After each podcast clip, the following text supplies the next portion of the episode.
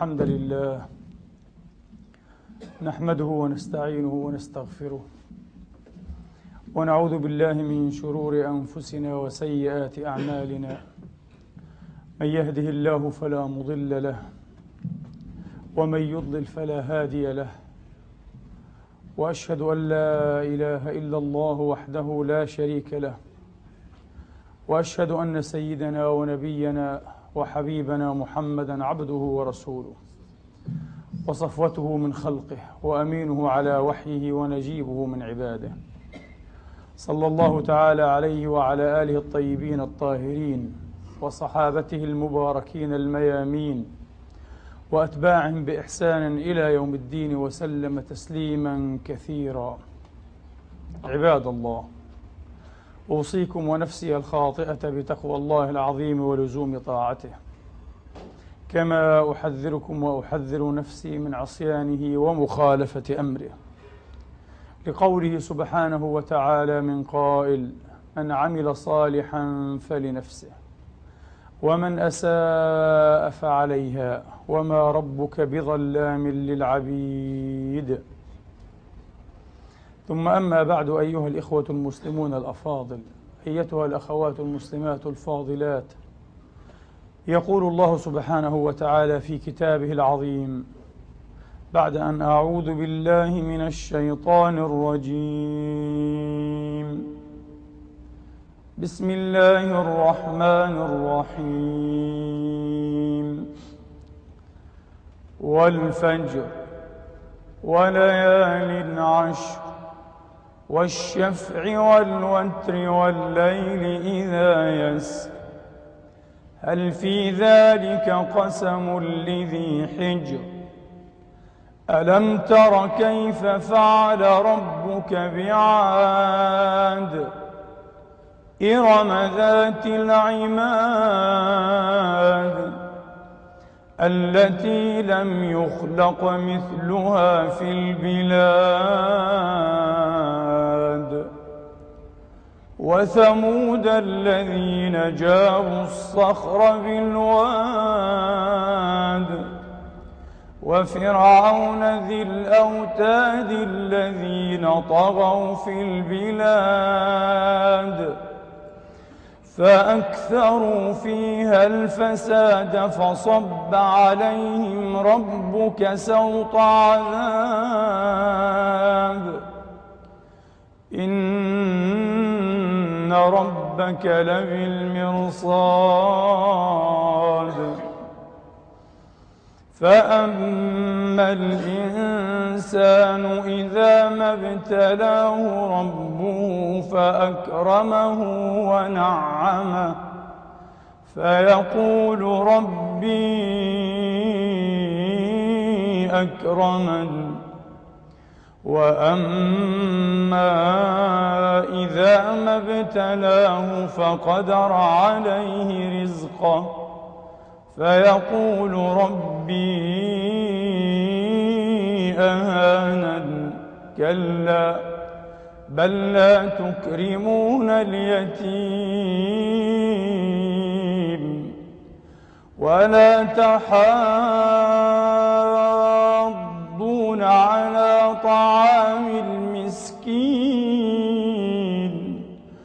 وتأكلون التراث أكلا لما وتحبون المال حبا جما.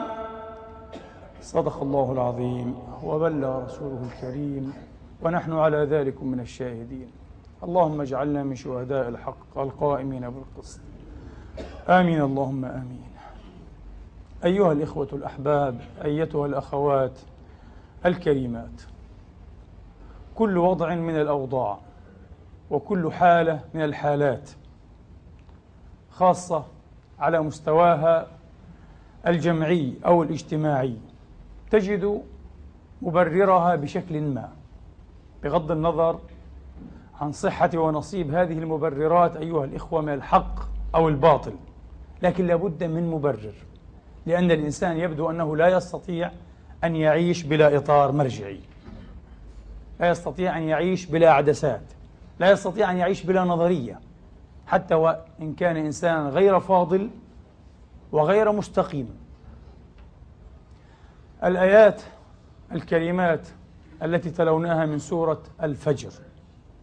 فأما الإنسان إذا ما ابتلاه ربه فأكرمه ونعمه فيقول ربي أكرمن وإن لم يشكر نعمة الله سبحانه وتعالى. وإن لم يعرف حق هذه الكرامة. منطقه أيها الإخوة أن الله تبارك وتعالى اصطفاه محض اصطفاء. منطق أشبه بالعنصرية أشبه بالعرقية. الله أحبه من بين سائر عباده من غير أي مبرر من غير أي مسوغ. ربما للونه ربما لحسبه ونسبه. ربما لتراث أهله. ربما لمذهب جماعته. الله أحبه ولذلك أكرمه. وعطاء الله إياه علامة على كرامة الله له. هو يرى أن هذا من باب الاختصاص. في حين أن هذا الإنسان نفسه وعينه.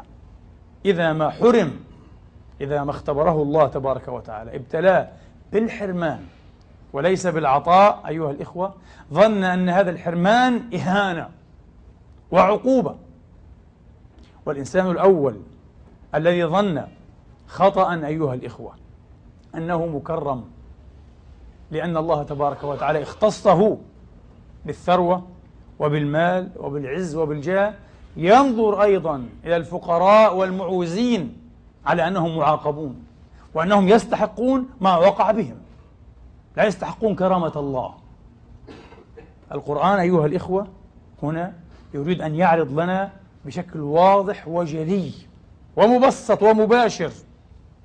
منطقا يجري إلى اليوم تدعيمه وتكراره على مدى القرون وللأسف وباسم الأديان. جرى اعتماد هذا المنطق لإفهام الفقراء والمستضعفين والمسحوقين أن هذا الفقر عقوبة إلهية على الأعمال الشريرة وأن الغنى والتمول والثراء إنما هو مكافأة الفضيلة ومكافأة الأعمال الصالحة مع أننا إذا فتشنا عن هذه الأعمال لن نجدها بين إيه؟ بين يدي وظهراني هؤلاء المثرين والمتمولين القروش والحيتان. لكن هكذا علم الناس ودرسوا باسم الدين أيها الإخوة. هناك منطق أشد شراسة من هذا. هذا المنطق شرس بلا شك وخطير. لكن هناك منطق أشد شراسة منه يقول الفقير حين يكون فقيرا ليس عنده مال أيها الإخوة والمجتمع لا يحتاج إلى ما يتقنه من صنعة أو من عمل فلينصرف. الآن كيف ينصرف؟ هذه مشكلته ليذهب. هل هناك من يقول هذا؟ نعم. مؤسسو الاقتصاد الحديث علماء كبار جدا وخطيرون أيها الإخوة. أظن أننا جميعا سمعنا بمالتوس توماس مالتوس صاحب مقالة في مبدأ التكاثر أو الانفجار السكاني an essay on the, on the principle of the population. ذكر أيها الإخوة في هذا الكتاب المؤسس للاقتصاد الحديث ذكر بالحرف كما يقال بالنص والفص. قال أولئكم الذين يولدون من أبوين لم يتركوا أو لم يتركا لهم أو من أبوين نستطيع أن نقول أو آباء أو والدين لم يتركوا لهم ثروة كافية. أي يرفع خسيستهم بها في المجتمع ويحصل أغراضهم ومصالحهم. وفي الوقت عينه وفي الوقت عينه المجتمع في غناء أو في غنية عن المهن والأعمال التي يتقنونها. ليس لهم أدنى حق في أن يطالبوا بأدنى قدر من الطعام. بل أكثر من ذلك عليهم ألا يكونوا حيث هم. وجودهم نفسه غير مبرر. لماذا هم هنا؟ وبرر هذا العبث وهذه الوحشية التنظيرية مالتوس بقوله أيها الإخوة لأن مائدة الطبيعة العظيمة ليس فيها مكان شاغر. وحين يستأذن هؤلاء لن يؤذن لهم ستصرفهم الطبيعة وستقوم بشكل سريع بتنفيذ أوامرها. لذلك اليوم نحن نستغرب. لما هنا حضارات وإمبراطوريات وقوى أيها الإخوة. احتازت تسعة أعشار ثروات البشرية. ثم هي تدبر حروبا يقتل فيها الملايين. مئات الألوف والملايين. لكي تستنزف البقية الباقية من ثروات وخيرات الشعوب. معدل استهلاكهم أيها الإخوة وتبديدهم للثروات. والنعيم المذكور في هذه الأرض يوازي مئات أحيانا وأكثر من مئات أضعاف ما يستهلكه هؤلاء المسحوقون إلا أنهم غير راضين ويتوسلون. كل وسيلة أخلاقية كانت أو غير أخلاقية من أجل أن يتمموا مشوارهم هذا. ومن هنا دعا توماس كارلايل هذا الاقتصاد بعلم الاقتصاد المتوحش وكان محقا سافش. قال هذا علم متوحش لأنه برر على هذا المنطق. القرآن أيها الإخوة لم يخلو من ذكر أمثال هذه التبريرات وحذر منها وأراد أن يبني أمة وأن ينشئ جيلا أيها الإخوة بل أجيالا أمة بالحري أيها الإخوة. تنطلق من منظور مختلف تماما من إطار مرجعي يختلف تماما عن هذا العبث المتوحش عن هذا العبث المتوحش المتردي برداء العلم المتلبس لباس النظريات العلمية اقتصادية وغير اقتصادية. وإذا قيل لهم ها أنفقوا مما رزقكم الله. قال الذين كفروا للذين آمنوا أنطعموا من لو يشاء الله أطعمه؟ هؤلاء لا مكان لهم. الله هكذا اختار. جعلنا أغنياء وضربهم أيها الإخوة بفاقرة أو بفواقر الفقر. أن نعدل على الله؟ انتبهوا. بعض المسلمين يتوسل هذا المنطق الكفور الآثم الجحود. نعم.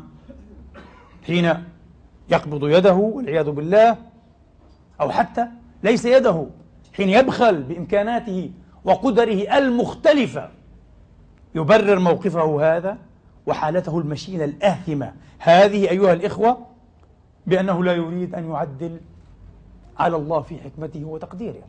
الله هو الذي شاء ما هو كائن وليس في الإمكان أبدع مما مما كان. ليس في الإمكان أبدع مما كان. هذا ما أراده الله تبارك وتعالى. هذا المنطق القدري الكفور برر به الشرك أيضا والوثنية وعبادة الحجر والبشر والشجر. وقال الذين أشركوا لو شاء الله ما عبدنا من دونه من شيء نحن ولا آباؤنا ولا حرمنا من دونه من شيء الله الذي اختار هذا أليس كذلك؟ لأن هذا وقع في الكون ولا يقع في الكون إلا ما يعلم به الله. إذا الله أراد الوضع على ما هو عليه. لماذا تأتي أنت يا محمد؟ ها؟ وأتباعك وأصحابك لتعدلوا على الله تبارك وتعالى. نسي وينسى هؤلاء أيها الإخوة ويتغافلون عن حقيقة مهمة جدا جدا وبديهية وهي أن الله تبارك وتعالى ليس من شأنه أن يتعرف علينا عبر القدر وحده.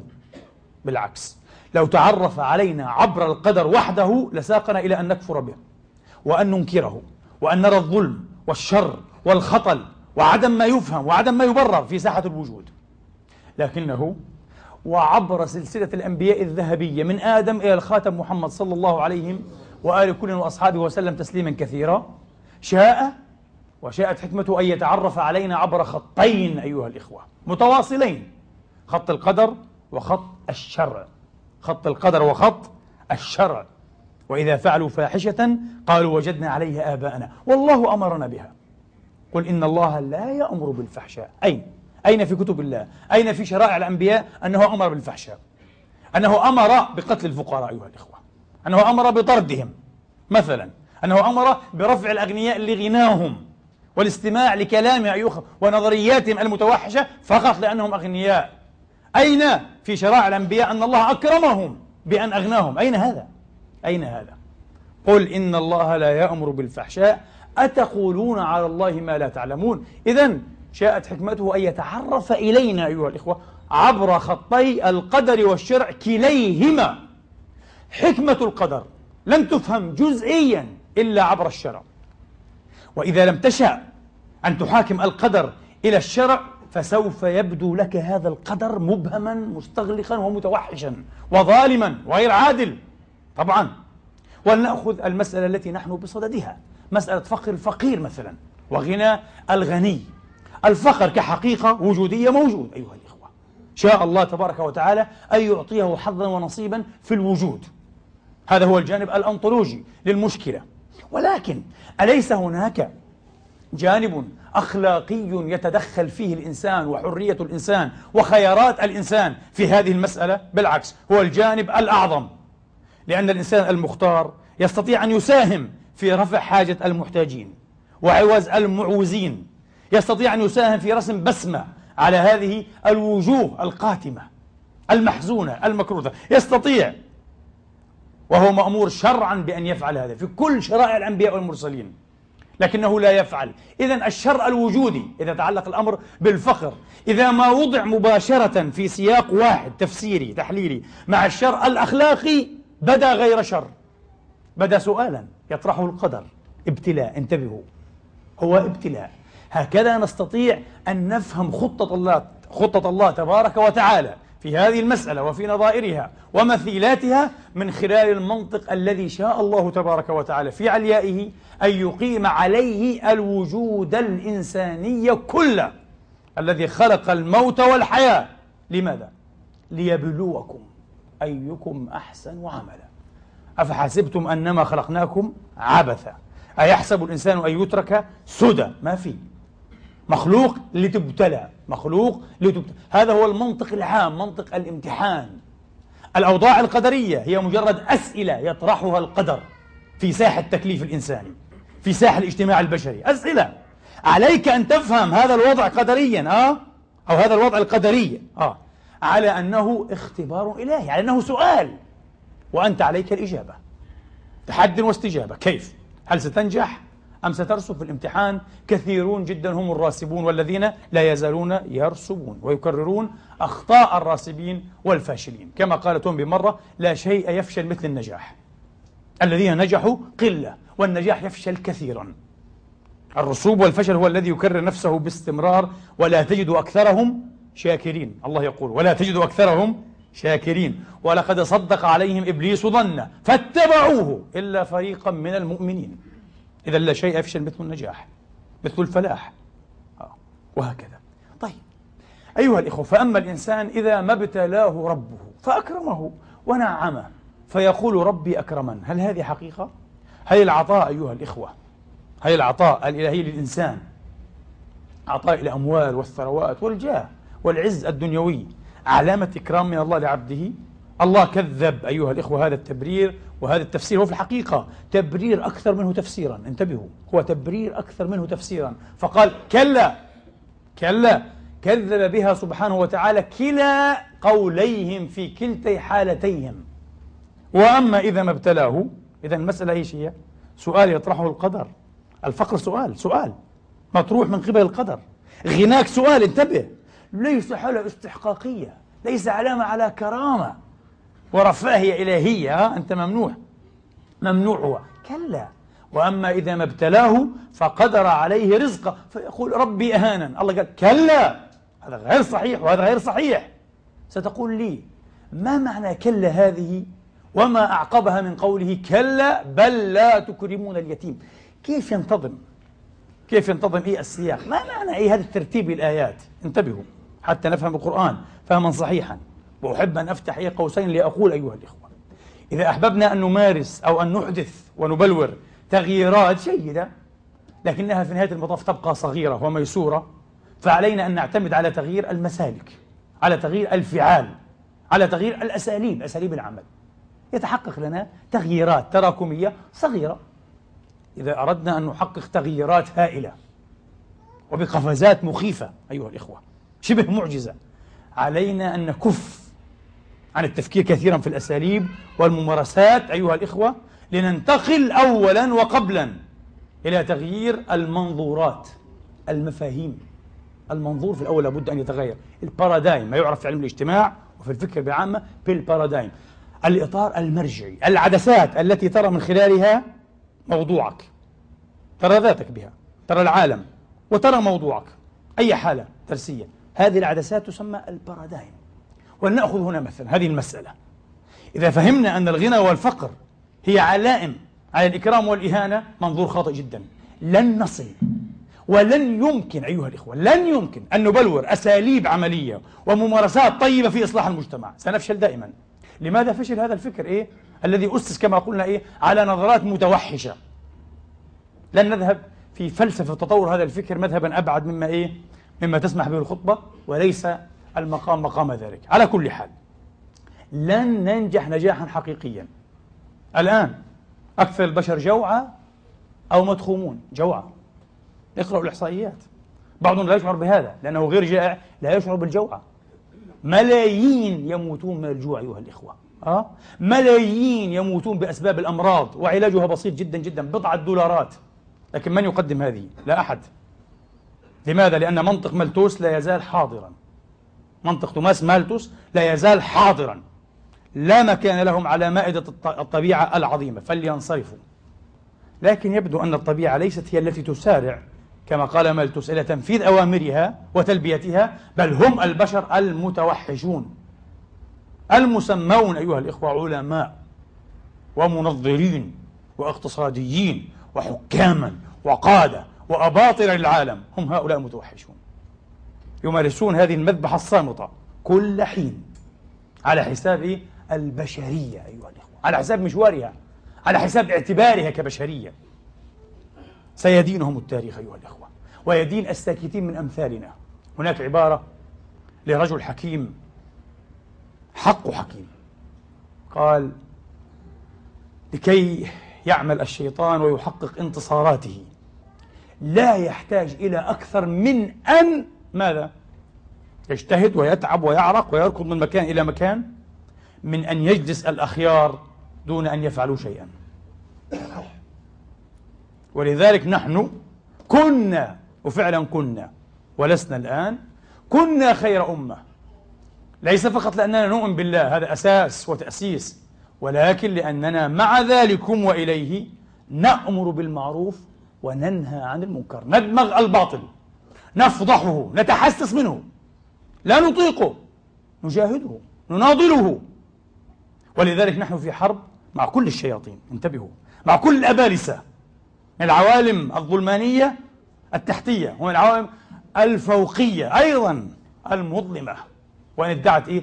التنور.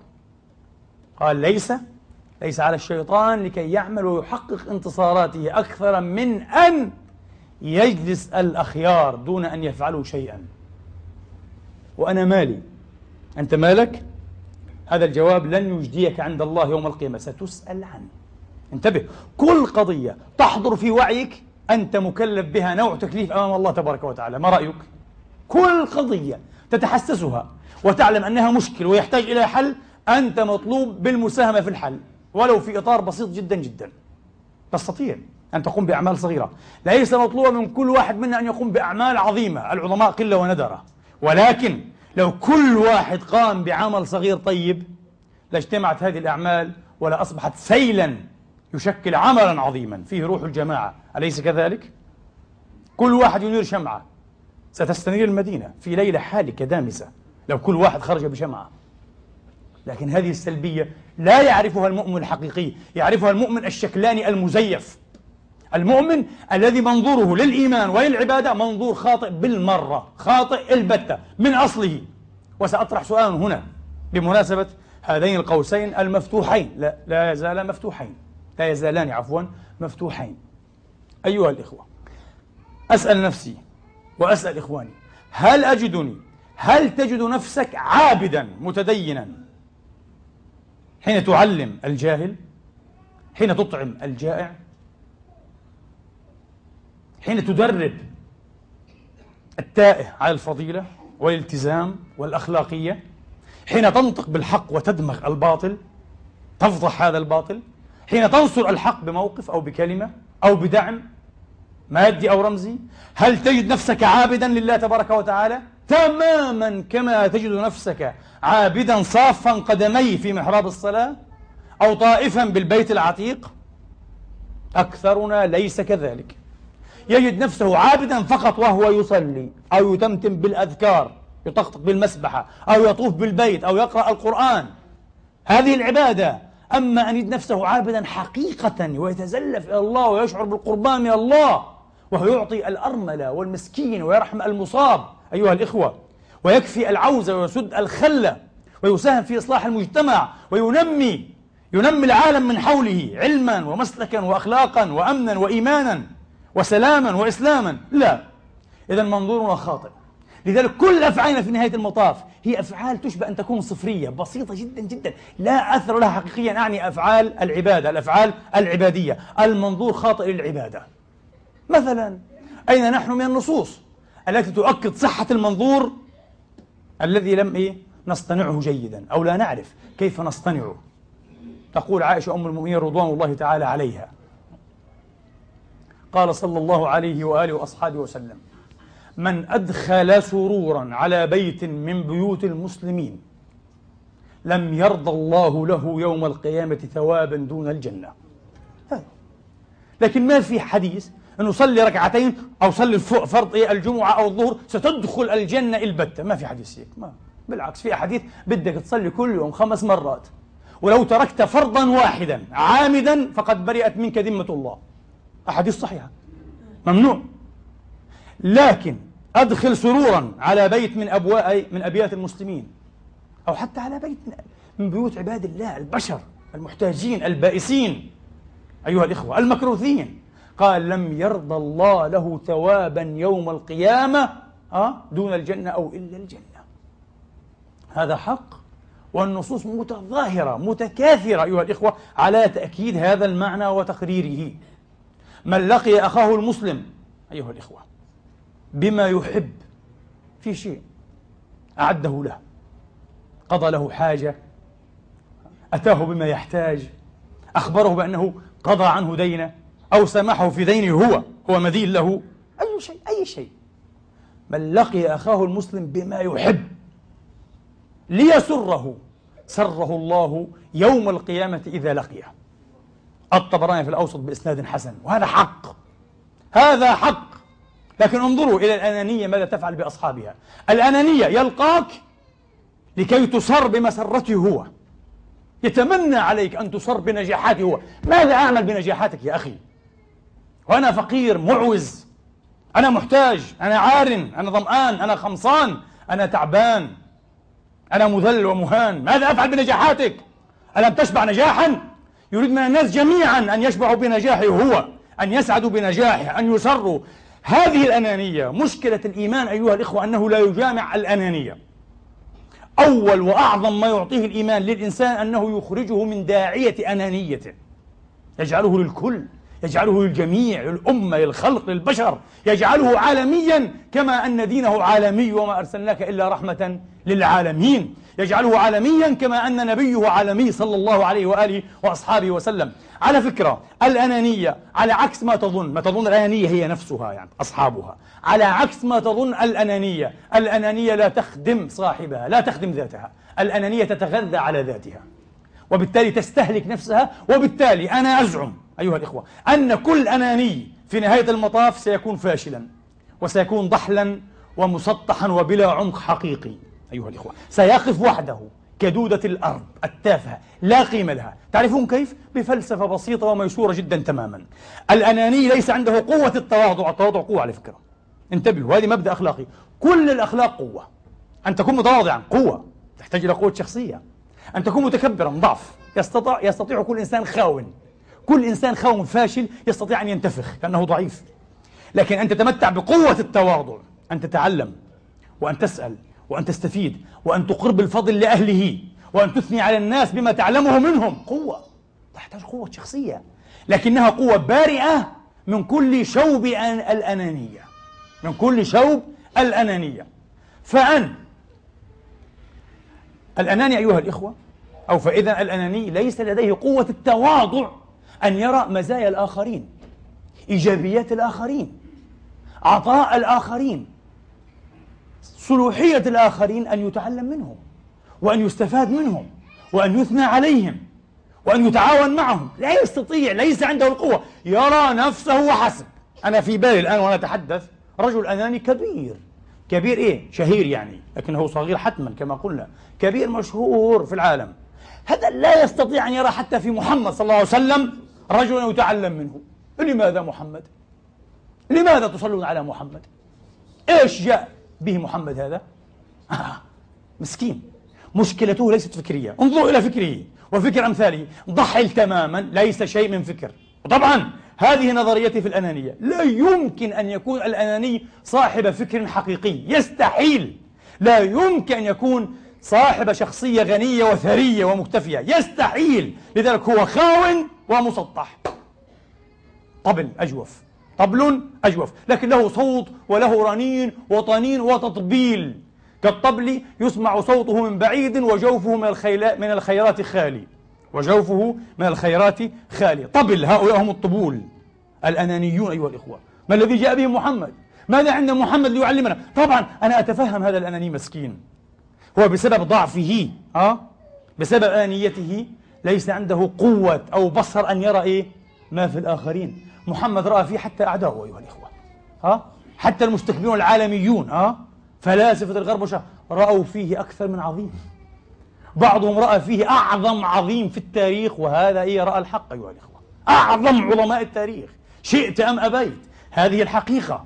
وتراثه أيها الإخوة تراثه يقول إنه أعظم إيه؟ أعظم البنائين أعظم المصلحين أعظم المنجزين.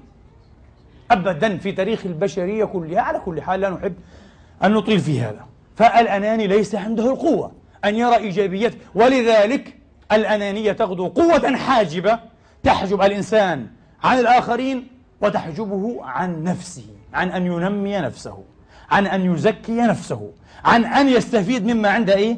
الآخرين أه؟ رمزيا أو حتى إيه؟ ماديا لا يستطيع أن يستفيد هو في نفسه أه؟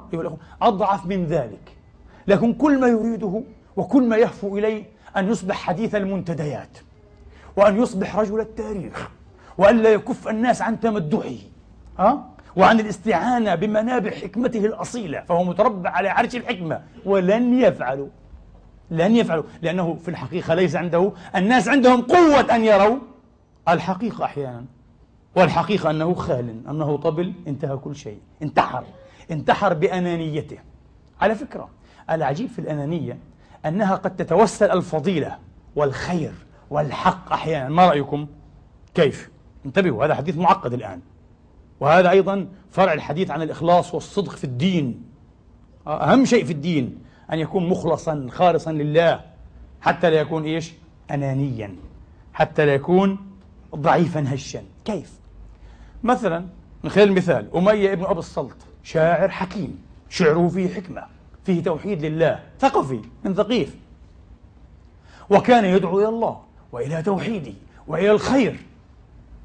وفي ذهنه أيها الإخوة نبي يبعث في آخر الزمان. كان يرسم كما نقول بالعامية على نفسه. يظن أن الله سيصطفيه لحكمته. الرجل في جوهره لم يكن فاضلا. الرجل كان أنانيا. يتوسل كلمات الحق ويتوسل دعوة الصدق لكي يعظم هو في نفسه. لينتهي لينتهي به الأمر المطاف إلى أن يكون نبيا. يسلك في سلك الأنبياء العظام أعظم البشر وأطهرهم. أعظم البشر وأطهرهم. ولما بعث محمد صلى الله عليه وسلم القرشي ليس الثقفي جحده وكفر به. وقال النبي صلى الله عليه وسلم آمن شعره أي لسانه وكفر قلبه. فالرجل صغير وحقير. حقارته متأتية من أنانيته. لم يستفد بحكمته لم يستفد بالحق الذي توسله وتاجر به. في النهاية لا ليخدم الحق. لو خدم الحق سيكون أتباع محمد بل سيرضى أن يكون أصغر أتباع محمد. لا بأس لأن الحق هو الذي سينتصر. هذا هو الرجل الكبير البارئ من الأنانية. لكن إذا لم أنتصر أنا نبيا إذا لم أجير أنا نبيا فلا كانت النبوة ولا كان الحق. فعاد كافرا. فهو صغير. انتحر بالأنانية.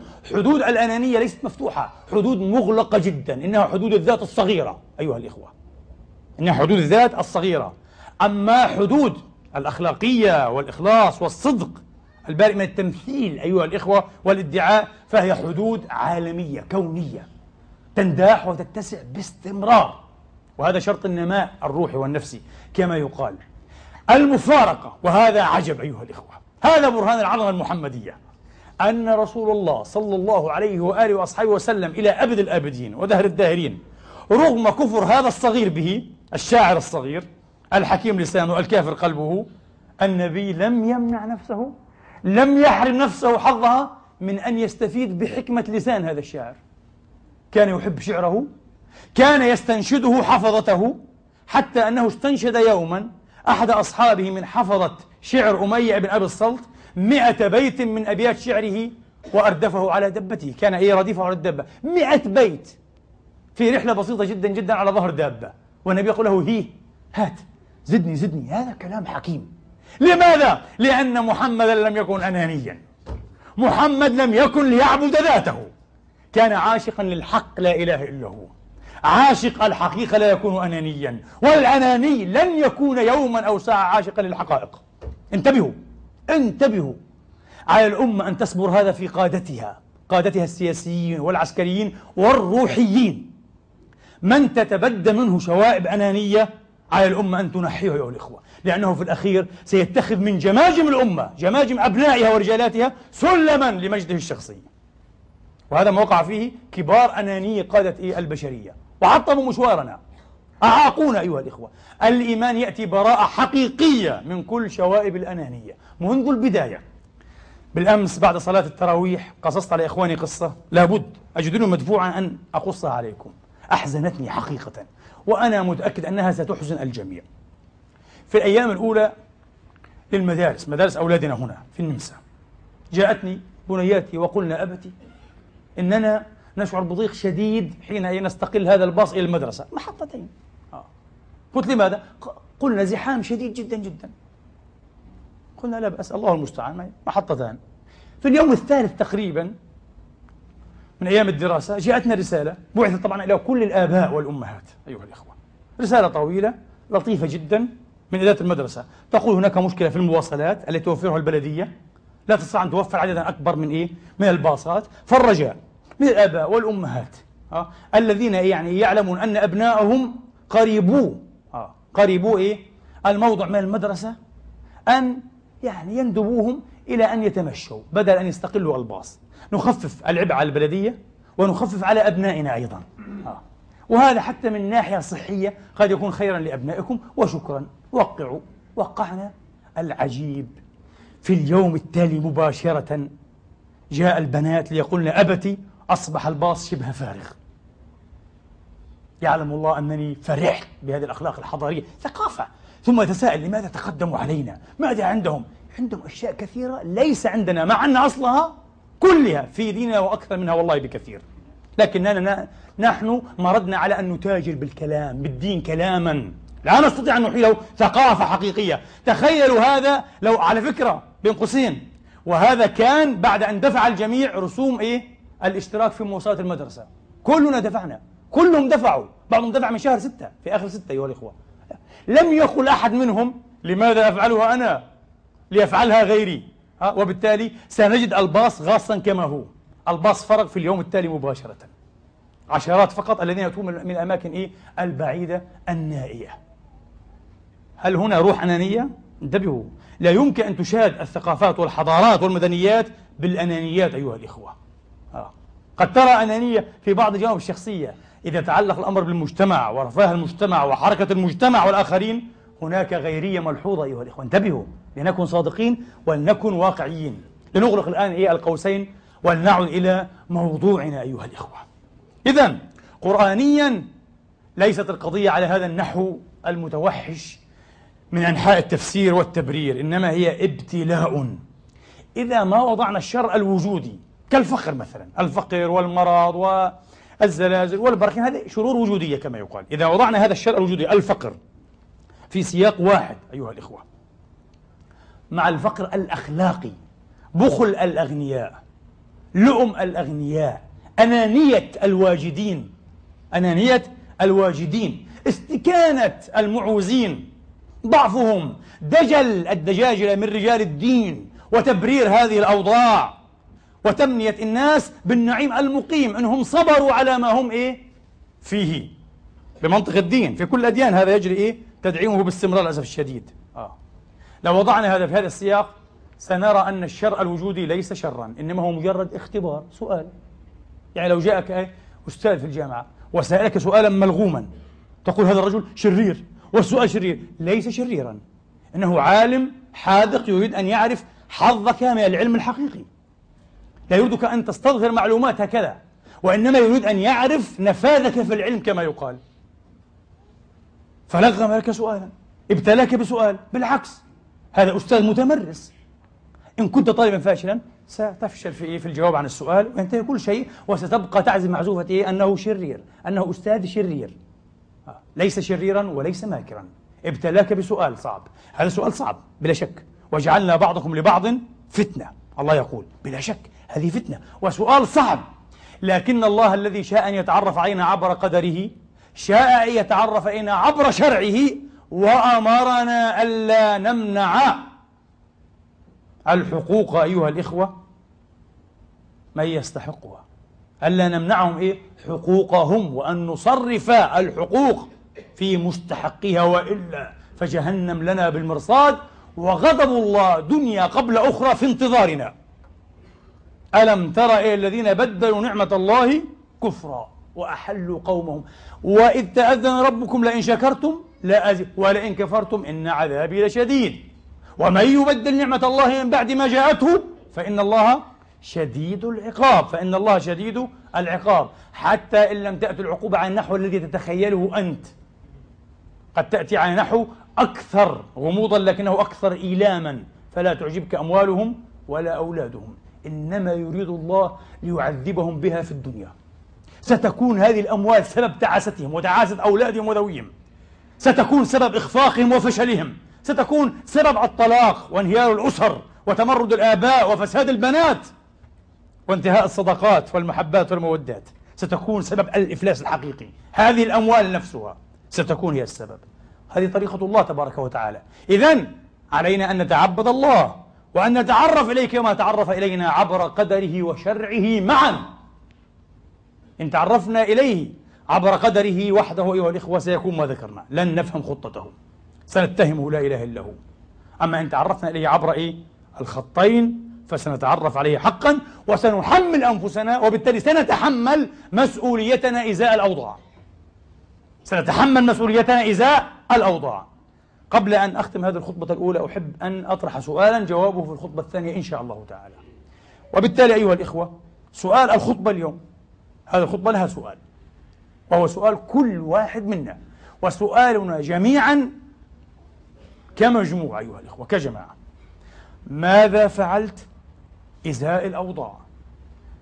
بماذا عادت الحياة مني؟ غدا أتولى. طال عمري قصر عمري أيها الإخوة غدا أتولى. هذه حكمة الله أن تطول أعمار وتقصر أعمار هذه حكمة الله. لكن أنا مسؤول عن عملي وعن خياراتي. أعمارنا جاءت كأي كتابنا. منها طوال فصلت وقصار كما قال ابن الرومي. ولكن سنتولى. وهنا أيها الإخوة سنفاجأ بالمكتوب في لوح الله تبارك وتعالى بل في صحائف الأملاك المكرمين أن آثارنا كلها مكتوبة. إنا نحن نحيي الموتى ونكتب ما قدموا. وآثارهم. كل ما تركت كل ما خططت في هذه الحياة هو مكتوب. أرني خطك أرني أثرك. كم طوله كم عمقه كم عرضه؟ بعض الناس طول خطه آه متر. آه في عرض نصف متر ربما في عمق خمسة سنتيمتر. بعض الناس سيترك خطا طوله من هنا إلى يوم القيامة. وعرضه ربما يسع إيه؟ أمة وربما يسع العالمين. وهنا عظمة الشخصية أيها الإخوة. ونكتب ما قدموا وآثارهم. سؤالك سؤالي سؤالها سؤال الجميع في النهاية ماذا قدمت للحياة؟ ماذا فعلت إزاء الأوضاع؟ أقول قولي هذا وأستغفر الله لي ولكم.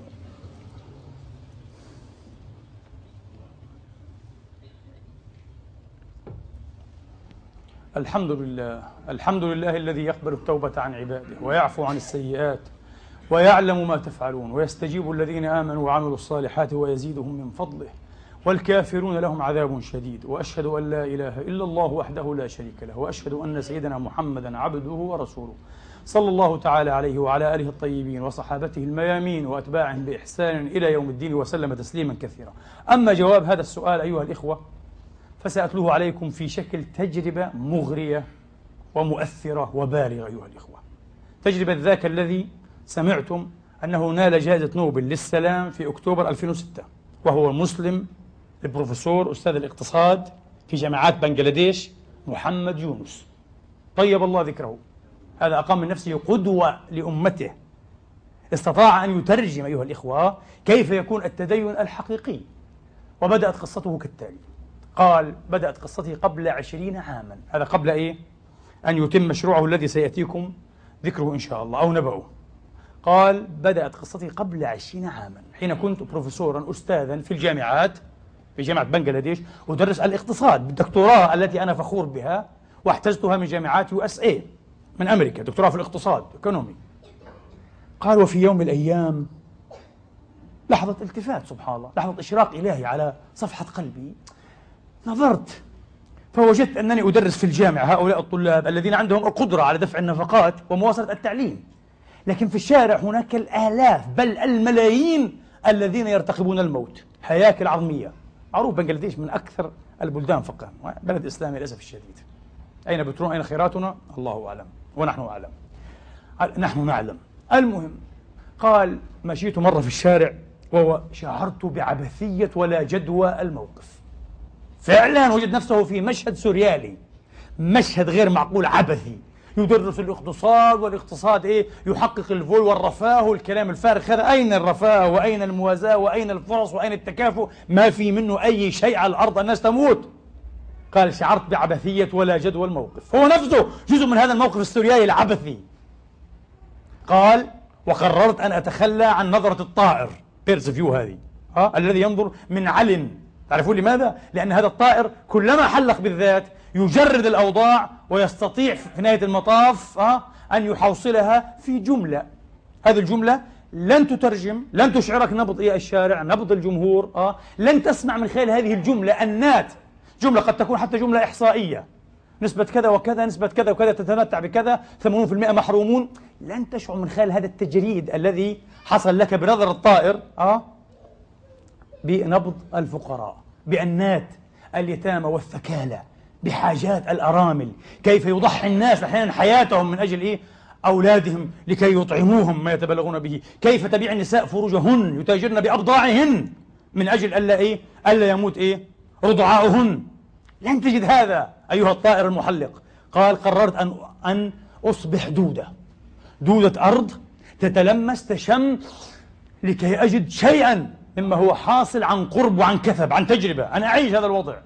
ثم لأسأل نفسي هل عساني أستطيع أن أفعل شيئا إزاء هذا الوضع؟ وكانت بدايتي قال مع امرأة صناع. تصنع جيدا امرأة صناع صناع اليد كما يقال. تنسج الكراسي من الخيزران بجودة ماهرة بجودة فائقة. قال وأدى الحديث إلى أن أفادتني أنها تربح كل يوم ولله الحمد والمنة. بنسين بنسين أمريكيين. واحد من خمسين من الدولار. جزء من خمسين من الدولار تخيل! في اليوم!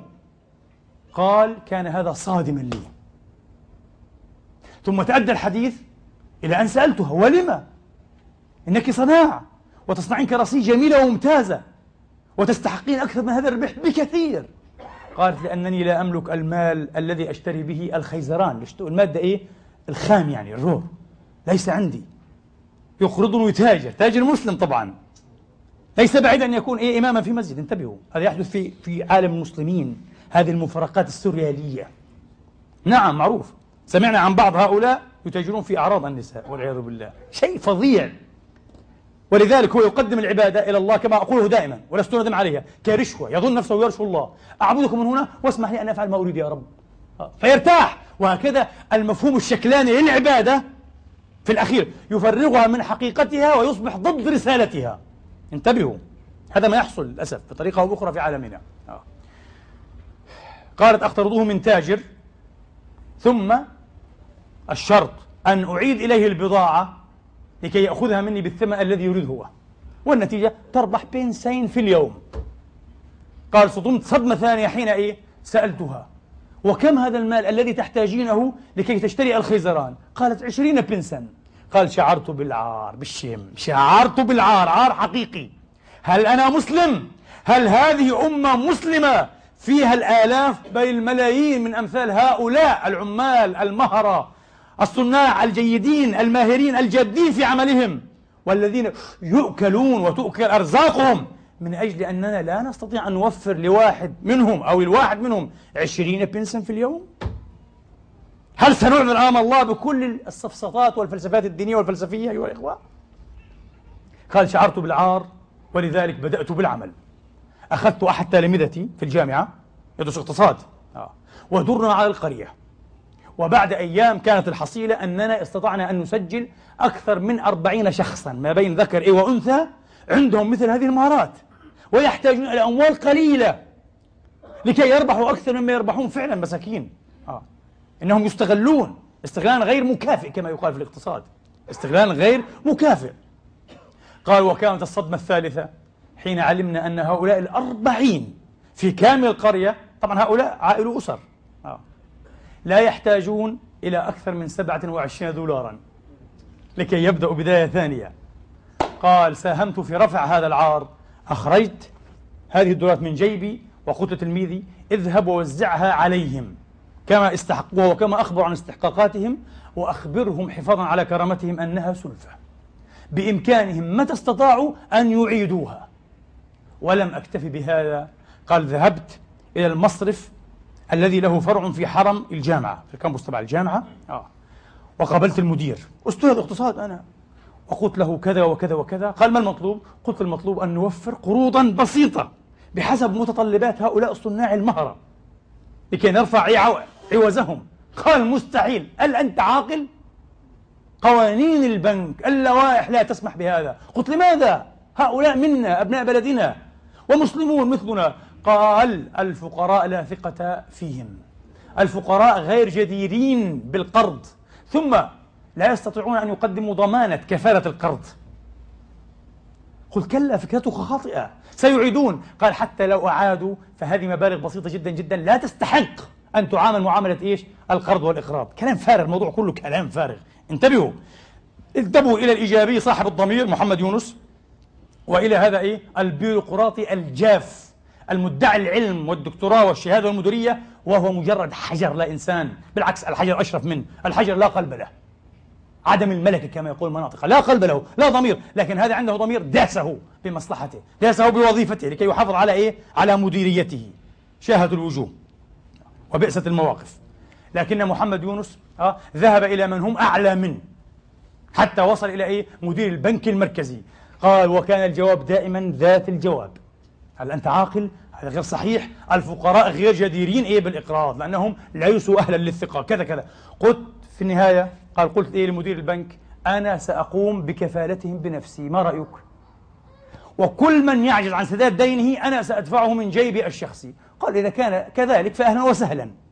قال جربنا. قال ولكنك ستندم. لماذا؟ قال لن يعيدوا إليك أموالك. أنا أعرفهم. قال من حسن الحظ أنني لم أكن أنطلق من نفس القناعة. بالعكس الفقراء ناس وطيبون وربما أطيب من الأغنياء وهم جديرون بالثقة أوضاعهم صعبة. كما نقول دائما هم طبيعيون صدقوني أكثر طبيعية من الأغنياء الذين أفسدهم البطر والترف ولكن ظروفهم ليست طبيعية. هذا باختصار. ولذلك أحيانا يند عنهم تصرفات ليست بالطبيعية. شيء طبيعي مفهوم قال وكانت المفاجأة أنهم جميعا أعادوا المبالغ. سنتا سنتا. وتقدمت أحوالهم. قال لأنهم قليل. لو أعطيت عددا أكبر لن يعيدوا. قال وغمرت وأعطيت عددا أكبر فأعادوا. قال ربما لأن المبالغ بسيطة. غدا تزيد المبالغ وينتهبونها ولن يعيدوها. قال فرفعت المبلغ. مرتون صار.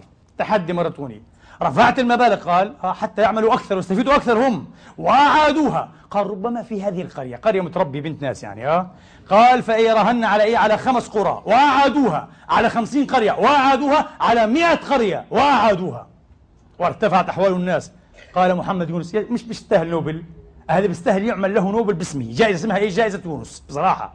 لو هذه أمة إسلامية واعية تعمل جائزة للسلام. حقيقة آه؟ اسمها جائزة يونس للسلام. وما بدناش نوبل هذه. فقط تخدم في هذه الأوضاع. يستحق أكثر من 100 نوبل.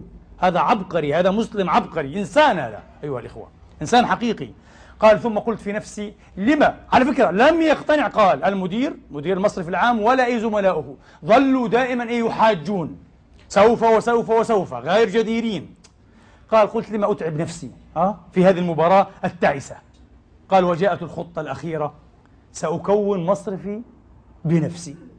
وذهبت الحكومة بعد أن أعددت الخطة كاملة واستغرق الأمر سنتين كاملتين. معاملات وإجراءات وروح وتعال وبعد سنتين أيها الإخوة سنة 83 1900 و1000 قال كان المصرف جاهزا Grameen Bank for poor بيبول كما يقولون هكذا اسمه آه، بنك جرامين مؤسسة إجرامين المصرفية.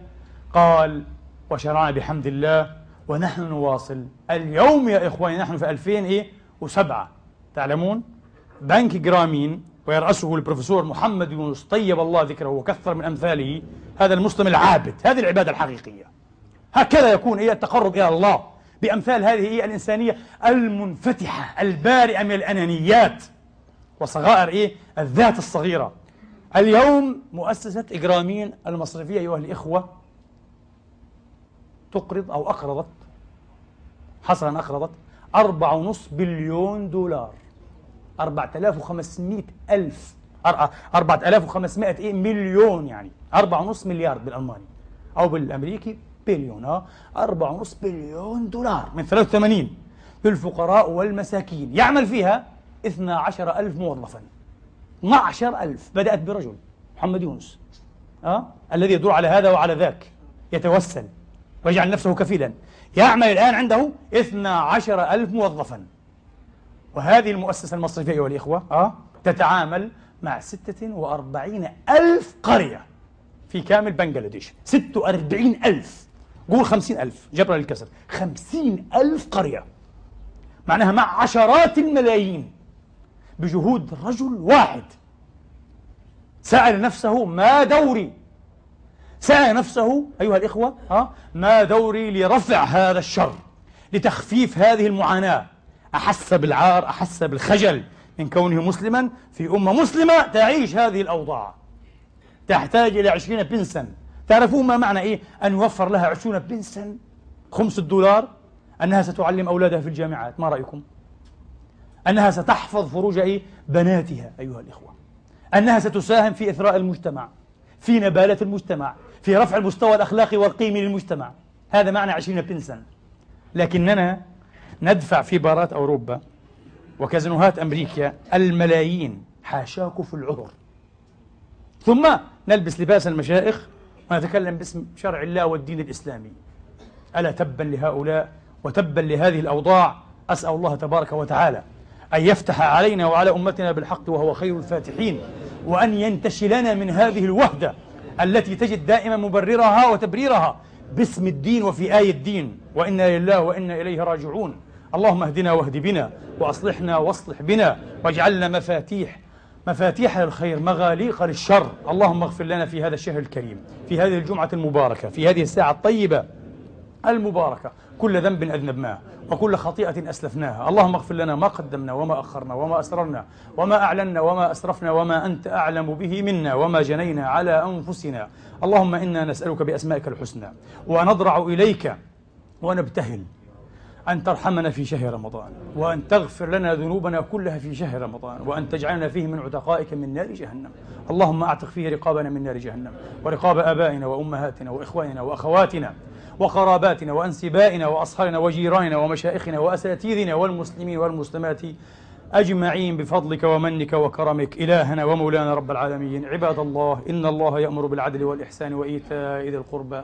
وينهى عن الفحشاء والمنكر والبغي يعظكم لعلكم تذكرون. اذكروا الله العظيم يذكركم. واشكروه على نعمه يزدكم. وسلوه من أفضال يعطكم وقوموا إلى صلاتكم يرحمني ويرحمكم الله. الله أكبر الله أكبر. أشهد أن لا